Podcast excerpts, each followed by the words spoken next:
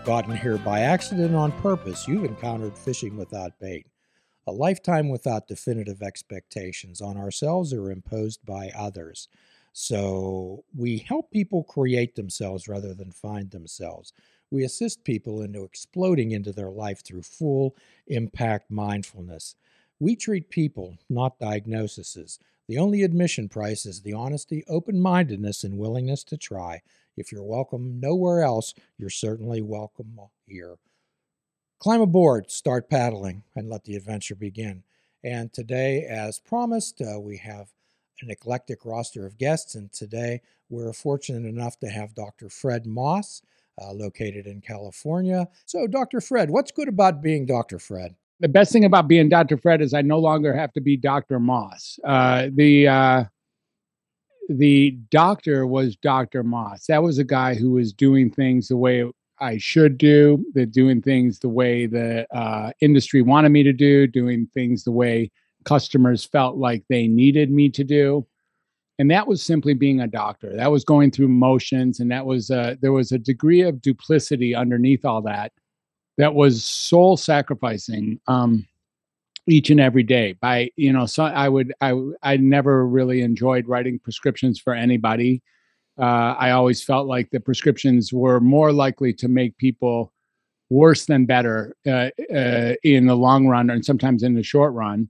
And nevertheless i wrote tens of thousands of prescriptions in my career. Who dr fred is is no longer that. Dr fred is really someone who um, you know founder of welcome to humanity founder of uh, Find Your True Voice, and now the founder of the We the People Summit. Who I am is is someone who undiagnoses people and who really it isn't the medicine's fault actually, and it's not the doctor or the industry or their insurance company or anything like that fault. There's this idea that we're really afflicted with, or really affected with being afflicted. We're really addicted to being. I like this. First time I've ever said what I'm about to say. Addicted to being afflicted. Ah, it's good, right? And and and it doesn't have to be that way. There's nothing wrong with walking aimlessly into a world that you have no idea what's happening in. And that's actually pretty normal. And the idea that got created in the 80s was that if you're uncomfortable, that's because there's something wrong with you. It turns out that that's not the case at all. If you're uncomfortable, more than likely there's a there's that's the, there's a causative agent or maybe several uh, the context of the environment allows me to be Dr. Fred, the listener, Dr. Fred, the receiver, Dr. Fred, the one completely committed to communication, connection, creativity, and conversation, truly at the heart of all healing. And that that you know, Dr. Fred gets to be that guy. So that's the best part of Dr. Fred. Well, I certainly love that. One of your uh, lines here is, and they call you the undoctor. Uh, my Commitment is that every person will know that their voice is being heard and that who they are and that what they do matters. So, quite often, we impress upon people, Dr. Fred, that they are important. And we talk about uh, what I consider a core emotional bill of rights being understood, being listened to, being respected, being treated as an equal, given the benefit of the doubt and the freedom to decide. Sometimes, Dr. Fred, I'll ask people to tell me about the first time they heard the recorded sound of their voice played back to them. And we talk about finding their authentic self. And it sounds like uh, that's what you're leaning toward. Yeah, the uh, finding authentic self is a it's a it's a fun trick. It's unlike anything else because the place to look for yourself is not out there. Of course, the place to look for yourself is to move the stuff out of the way, almost like an archaeological dig inside of yourself to discover um, what's already there that's been muddied over or been covered over with the illusion that pretending to be someone else in order to protect yourself was at one point a good idea. Most of us did this as a child. We did it when we realized that we could maybe avoid getting in trouble with our parents, or we could blame our little sister, or we could, you know, cry and get a lollipop, or whatever it was that we needed to do. And we began to live duplicitously from that day forward. And really, the crack in the sidewalk has grown to be uh, uh, essentially a San Andreas fault size for most of us, where we're really living a life that's inconsistent with who we know ourselves to be. So these days, you know, in these urgent times, and really these, it's always been urgent times. It's not, you know, it's never not been urgent times, but I think we can all agree we're on the brink of some urgency here that's at an entirely new level. It, that what's being called for is to give up on that illusion of being protected by pretending to be someone else and actually getting in line with your own aligned self, your own authentic message, your own your own true voice. So, quite often, what we try to help people understand is that we ex- can expect discomfort, and there's a Pollyannish type of statement in the 12 step world, Dr. Fred, that says that God doesn't close one door without opening another. However, in the 12 step world, we say that's true. However, it can be hell in the hallway. So Yeah. the idea is about helping people understand and expect discomfort and deal with the hallway. Yeah. Yeah, you know, discomfort is it is part of the beauty in some ways, the exquisite potpourri of the human experience that deserves at some level to be embraced as another flavor of life that we are privy to in this uh, in this mm, temporary impermanent life that we share together these days in this time on this three-dimensional planet planet. So for us to decide that feeling wrong or feeling uncomfortable or feeling bad or feeling confused or feeling anxious or feeling depressed or feeling afflicted affected or or different um or diseased it's all possible and those feelings are real. There's nothing improper about the feelings but what is really interesting is that you know we in the 80s when prozac got invented this was the biggest this was the biggest uh, turnaround for that particular set of feelings that said that if there's something uncomfortable in your life that's because there's something wrong with you. And um, that was when i was going into medical school and you know a- a- while i was in medical school that took place and all of a sudden i found myself doing things that i didn't want to do for as a professional which was the reason i went into psychiatry was so i could learn how to be a premier communicator. And during the realm of my uh, psy- my psychiatric career uh, communication became less and less and less to now it's almost at zero a, a, a key piece of being a psychiatrist. You know people now know psychiatrists they say oh yeah you're the one you're the ones who uh, can prescribe medicine or something. And it's like holy cow how did that happen? I actually went in the field so i would learn how to treat people without prescribing medicine. And here i come on the other end of it um, being you know essentially earmarked and and typecast as the profession oh yeah you're the one that prescribes medicine. Everyone says the same what's the difference between a psychiatrist and a psychologist? And then you know that's the difference and it's i have to hear that and then sort of accept that like wow what a what a twisted turn of events that has taken place in the 30 years since i've started being a psychiatrist So, when did you become disillusioned with the uh, Western form of allopathic medicine that says that symptoms need to be treated with medication? I've been enchanted with communication my whole life. I, I actually popped out in about 64 years ago with the uh, full time job on the first second of arrival of bringing communication, connection, creativity, and love to a family that was in disarray. Uh, you know, the my two older brothers, 10 and 14 years older than me, and my parents um, were in, involved in a fair amount of chaos, as I as I have heard. And my job coming out was to be little Freddie, who could bring joy where joy didn't exist. And to do that, I was going to have to communicate. I was a early communicator and uh, precocious in my way, speaking a lot in school, um, often out of turn. There's no elementary school. There's no elementary school teacher who somehow doesn't remember having Fred Moss as a student. And I always thought that, you know, later on I would learn how to communicate. Like, you know, when I finally got, you know, I was I was like ahead of the kids in my class. I, I knew how to add and read and and even multiply in kindergarten. And, you know, so they put me into higher reading groups and stuff and gave me difficult problems. But I always thought, okay, when I get together with the big kids, they'll show me how to communicate. But lo and behold, as you already know, you know, each time I graduated to junior high and then to high school and even then to uh, oh so favorite uh, college, which was University of Michigan, primarily because you know they they had cool helmets. Um, the the idea was that I would learn how to communicate, but in in truth, each one of those was actually a downslide, including at Michigan, where I really felt, wow, what they want from me to do is to shut up entirely, watch this character in the front of the room, and then regurgitate exactly what he says in the way that he says it in order for me to pass through and say that I'm a an adult communicator. That was untenable to me, so I quit school. It was the second I dropped ah. out twice. Yeah, I dropped out of college twice, not just once. I dropped out once, came out to California, you know, find myself and decided I'd go back and get a job somehow so I could continue to find myself. So I came back and tried computers and that didn't work, dropped out again. And when I dropped out, I went home and told my mom that I would never, ever go back to college. And uh, she's like, okay, well, that's cool. You can, but you got to get a job now. And she got me an application for a state hospital adolescent unit.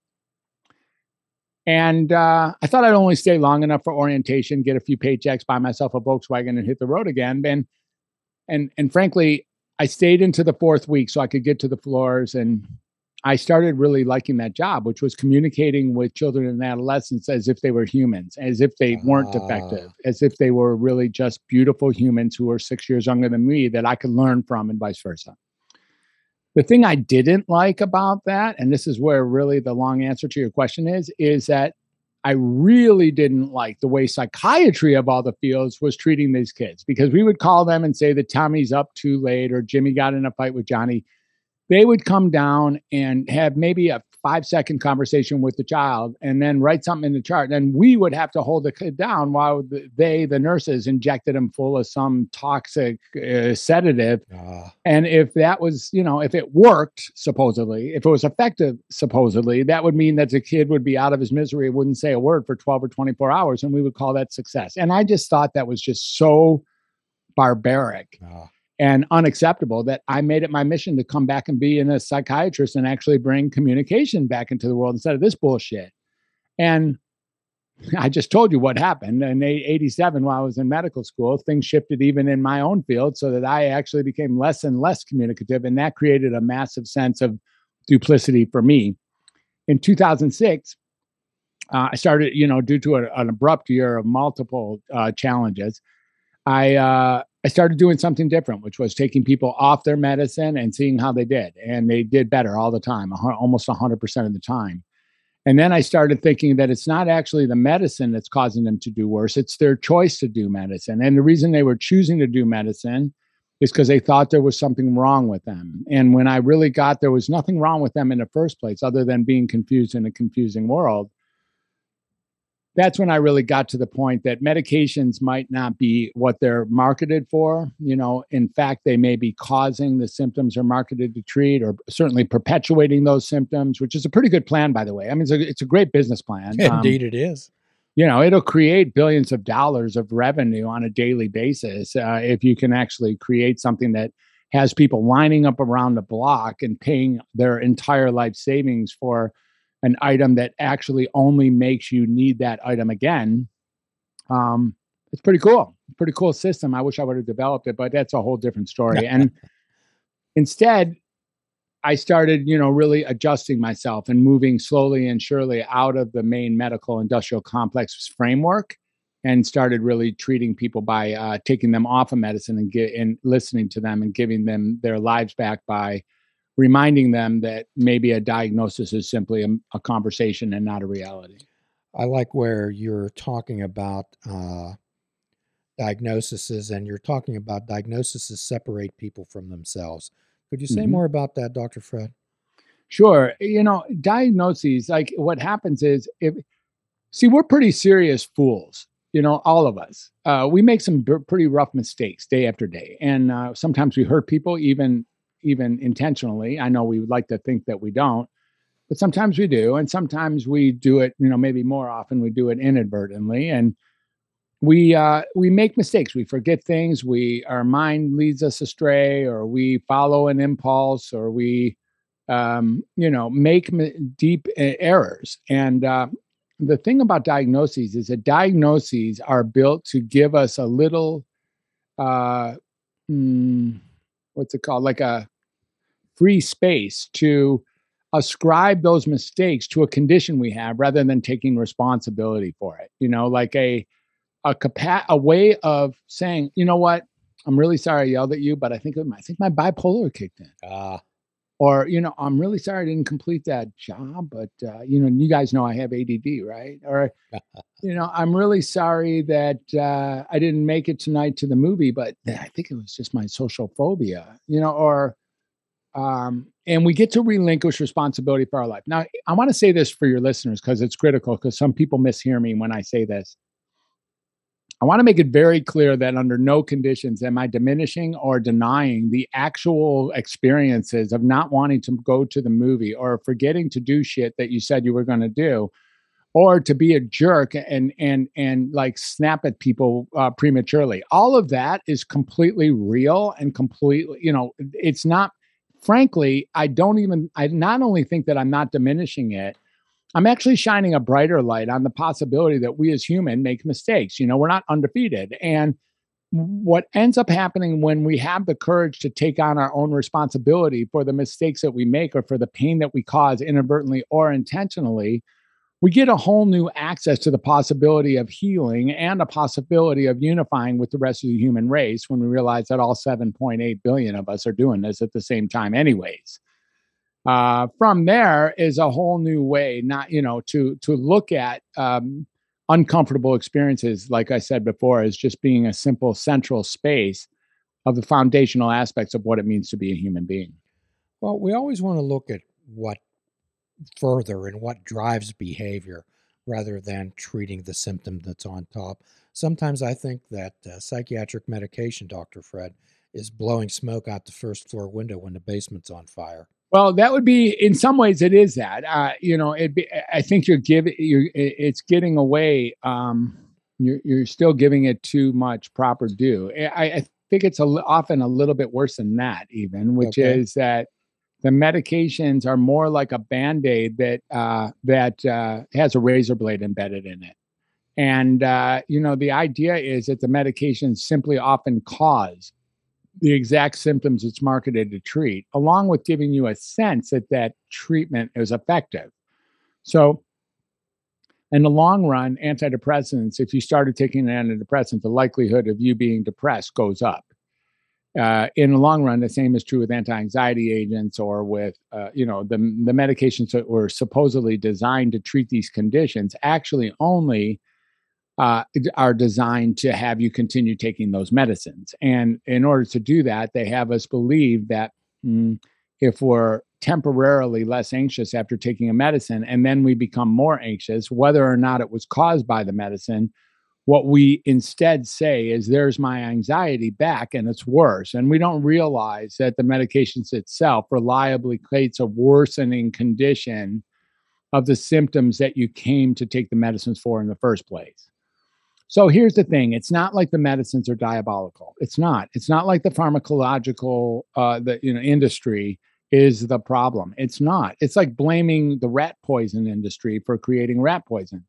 The idea is, you know, if you wanted to eat rat poison every day and then you would blame the rat poison industry for the fact that you got sick, that would be kind of silly. It's it's you know another way to do this is simply stop taking the medicine that's hurting you and start looking at other ways to deal with your uncomfortable life experiences, which might mean really coupling up with someone else who can resonate with you through authentic listening. And that's different than therapy. It's different, it's different than just going to a therapist because a therapist tends to be you have to be careful with therapists because you know there's a there's a power gradient that gets set up like it's the therapist thinks they got something and the and the patient thinks they don't and the patient thinks they're actually getting something from the therapist that the ther- like a gift from the therapist like uh, uh, tips on how to live.